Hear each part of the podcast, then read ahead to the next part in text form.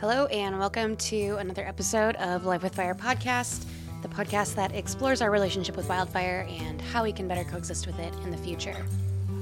I'm your host, Amanda Montai, and today I am bringing you the second episode that we recorded at the International Association of Wildland Fire Conference in Edmonton, Alberta last week. It was a it was a really good conference. We spoke to a lot of people. We introduced the podcast to a lot of new folks. Um, we got a few Canadian guests on the show finally. We've had a few in the past, obviously, but we've wanted to continue expanding into Canada as well as the rest of the globe, but really trying to become more of a North American centric podcast at this point. Um, even though a lot of the topics that we cover are pretty translatable across borders, but nonetheless, um, we are trying to build it out into being more uh, North American focused and then eventually more global focused. So, just something to keep in mind, I guess, as we continue putting episodes out. But before we get into the episode, I did want to thank everybody that came by the booth at the conference up in Edmonton last week and expressed interest in the podcast or started listening. And maybe uh, maybe you're listening now. Maybe this is the first episode you've listened to. So uh, thank you so much for all the support there. And um, yeah, it was great to meet some some new folks and. It was especially exciting to meet people that I've talked to for the podcast or that I've met online uh, via Twitter or Instagram or whatever, and actually meet them in real life. So I got to I got to chat with Jane Park a little bit. Um, I met Amy Christensen. That was great um, in real life, anyway. Obviously, we had met before because we did the podcast together uh, back in June, I believe. But um, yeah, so it was great to meet some folks that I'd only ever really conversed with over Zoom or in DMs or on Twitter. Uh, anyway, cannot speak highly enough of meeting people in real life and having conversations in real life. I would highly recommend it. Go out there and do it. anyway, let's get into this episode. I spoke with Francis Johnson, who is the forest manager for Alkali Resource Management. Uh, Alkali Reserve is up south of Williams Lake in British Columbia. And I pulled Francis aside, especially because I, I really liked the work that they were doing. And I, I watched one of Francis's talks and I loved what he was saying. And I think you guys will as well. Alkali Resource Management is an Indigenous owned, band owned uh, resource management company. They manage a community forest up in the Alkali Reserve, um, and they are doing really cool work that I think is scalable to other Indigenous communities, other First Nations communities, um, as well as other community forests, um, much like what I talked about with Jay McLaughlin back in the spring. So I think this this concept is really scalable, and I really liked uh, what what Francis had to say during his talk, and so I wanted to pull him aside. And so um, this conversation was recorded on not professional microphones, really, so it doesn't sound the greatest, but uh, bear with me a little bit on that. I apologize.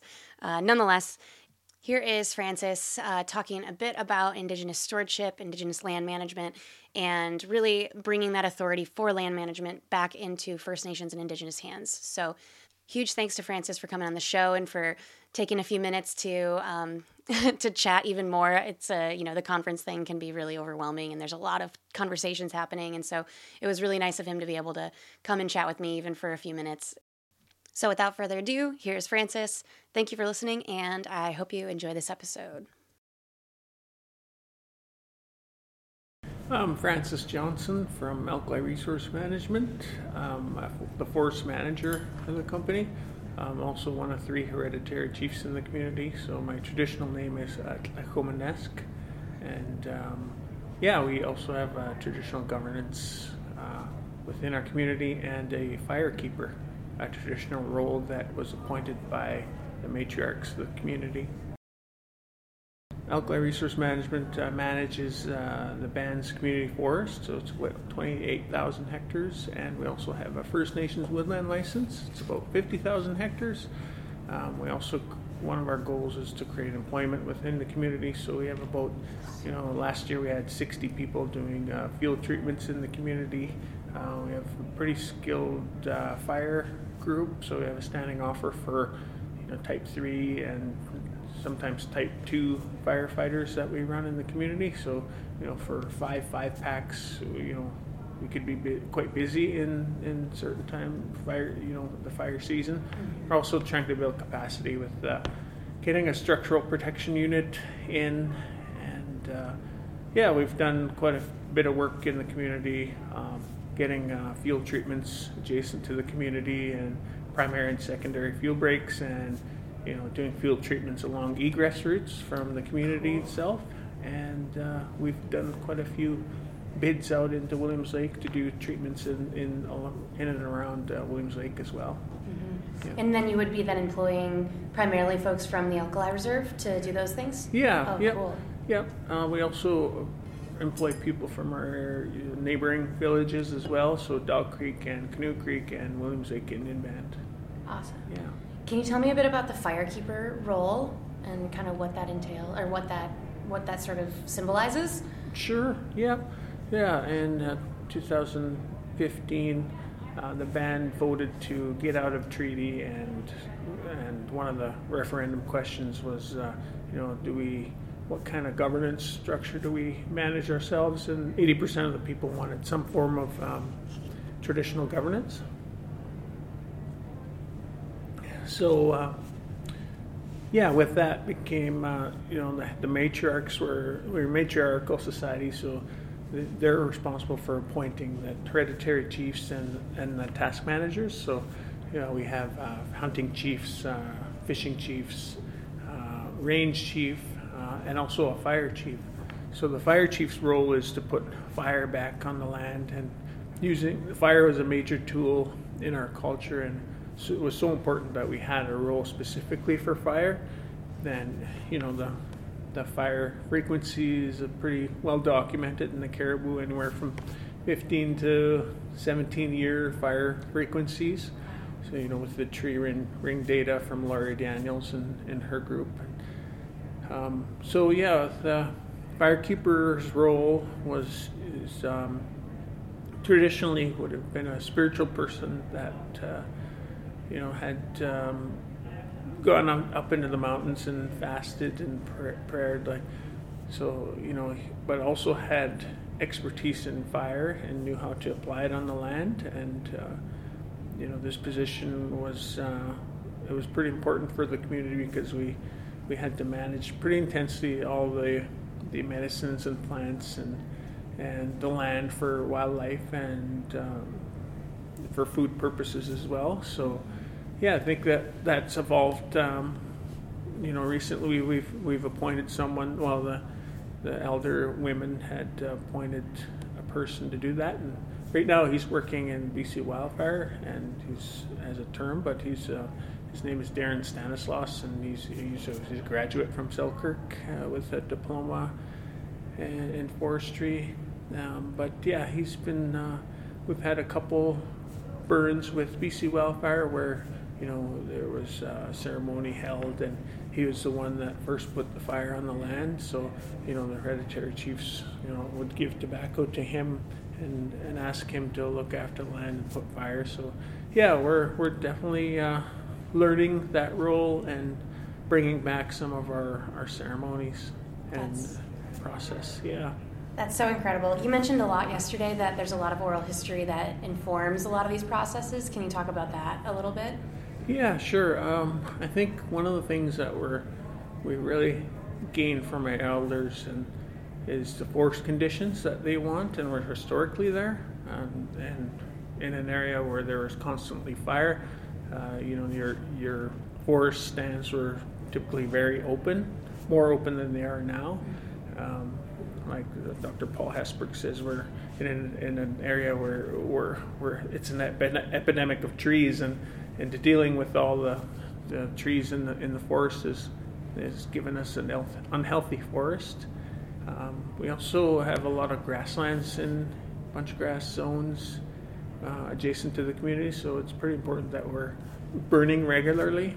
Um, the firekeeper also helps to burn within the community every spring adjacent to structures. So, yeah, we definitely have a, a, group of people that like to put fire in the ground, but also, you know, Darren and the firekeeper's role is to facilitate that and to help um, build that expertise and make sure that it's happening every year. Mm-hmm. Can you tell me more about your collaborations with BC Wildfire, for example, and, and how those collaborations sort of came to be, um, and, and what kind of authority you've been able to take uh, through the resource management company um, to be able to have, I guess, to have more authority in those relationships and those partnerships?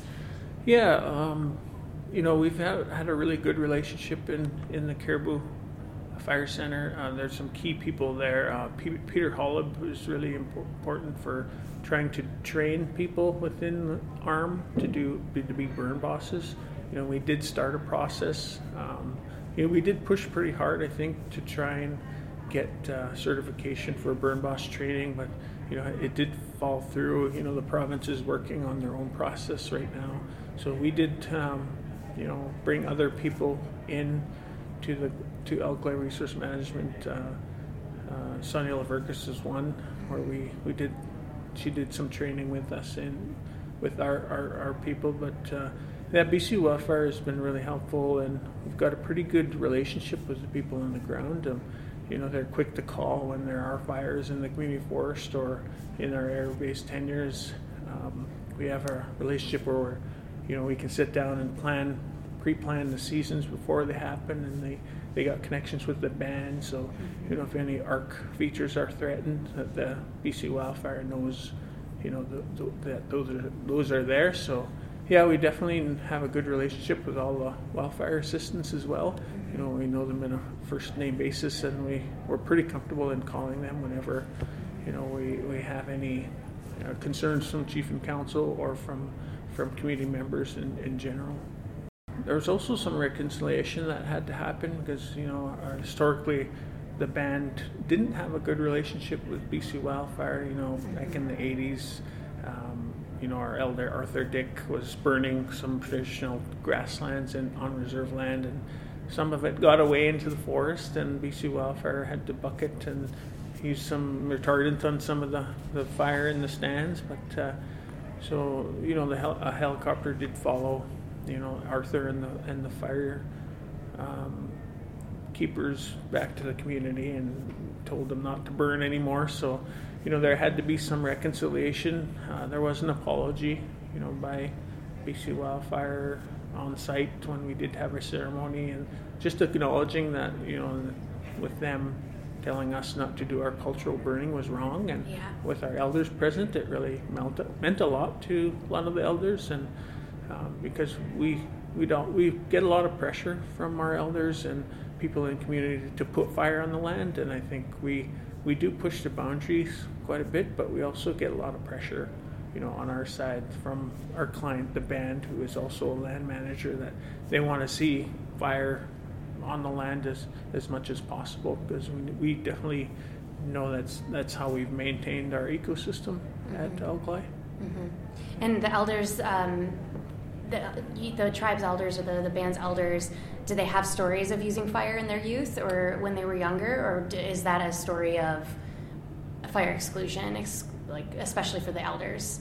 Yeah, I think uh, from our elders uh, remember doing a lot of burning, um, you know, in meadows where they were there were for hay production, but also they remember burning. Uh, certain areas for plants to get better growth for berries and for roots and, and, and those kinds of things. And they also tell us how we used to burn, you know, from in the early spring they would burn from the river, you know, up to the snow level.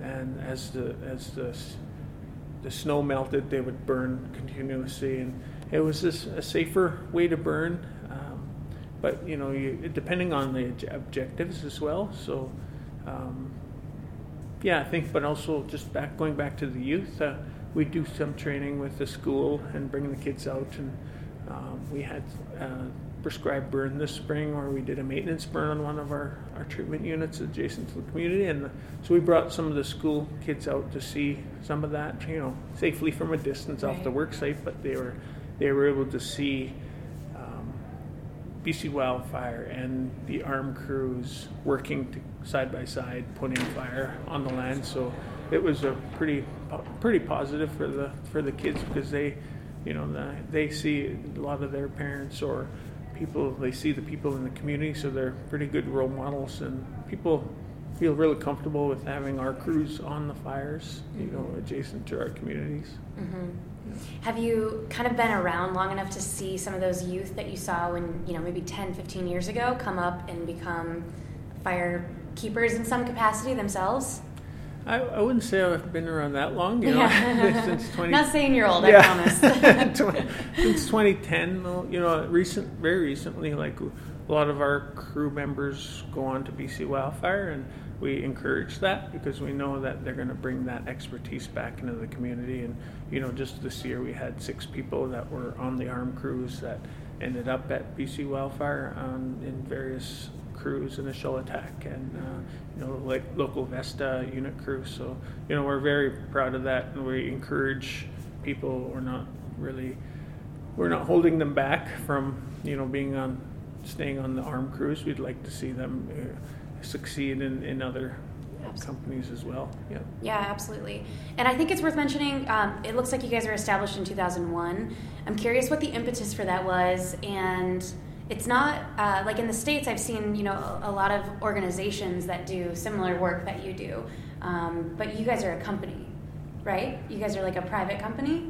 Well, we're a band-owned company, Oh, so okay, okay. yeah, we do That's a lot super of cool. yeah, a lot of our business uh, revolves around managing the community forest and the First Nations Woodland license, and it actually allows us to have a larger cash flow to take on a lot of these larger projects. So, yeah, it's definitely uh, we get a lot of um, we have some good governance with a good board of directors, and they allow us that separation, you know, from politics to business, and you know, to operate our forestry. And I think, you know, it feels good to have that confidence from leadership in the band, but also, you know, there is a, a certain amount of accountability with the board of directors and and just the way we're we're running Alkali Resource Management. Okay, last question. Do you have any recommendations for other bands that would be interested in doing something similar? Yeah, I would. I would say the first thing is try try to get an area-based tenure and the proper tenures in your area, and to try to build capacity within the band. You know, get key people, and if you can get you know people involved in forestry, uh, an ar- a registered professional forester would be key, or even someone that, uh, as uh, you know at a dip- diploma standard, like you know become a registered professional technologist and and those people have expertise and are able to seek out funding for for different things and also to set up your your business in a way that has a, a good board of directors and be able to separate that business from politics because I know on reserve you know de- definitely can get a little bit of a gray area if you, if you don't have that separation so that yeah that would be my you know my first recommendation Yeah, that's great. Do you have anything else that you'd like to add? Maybe something we didn't touch on that you potentially touched on in your talk yesterday that you'd like to discuss, or anything in, that comes to mind? I think the biggest thing for this conference is was there was such uh, you know there's such involvement with First Nations and the local people here, and uh, you know they had pipe ceremonies in the morning, and there there was some some singing and um, honoring with the ceremonies yesterday of the fire by fire keepers you know throughout their careers. So no, it's been uh, a really good conference and just you know a lot of people, a lot of face-to-face interaction. So it was it was good because I know the last one I did was in 2018 in Ottawa, and it was it was good to get back at it again and and, and to make you know reconnect with old friends, but also make new connections. All right, that is what we have for you for this episode. Uh, thanks again to Francis for coming on the show, and thank you to you for listening. Uh, before we take off here, I want to talk about a few little initiatives that Life with Fire podcast has going on right now. Uh, the first is to get some submissions for our 2023 Life with Fire slash Good Fire calendar that we're working on. Um, we're going to be doing that again this year, just like last year. And if you contribute photos, you'll be entered into a drawing to win a Mystery Ranch briefcase. So uh, make sure to get those submissions in. You can send them to lifewithfirepod at gmail.com. Please include a caption as well that includes uh, photographer name, season of the burn, and uh, location as well. I said that I had multiple initiatives that I'm working on, but actually that's it. So that is what I have for you today. Uh, thank you for listening, and please share this episode with somebody who you think might also be interested in it. And we will catch you on the next one.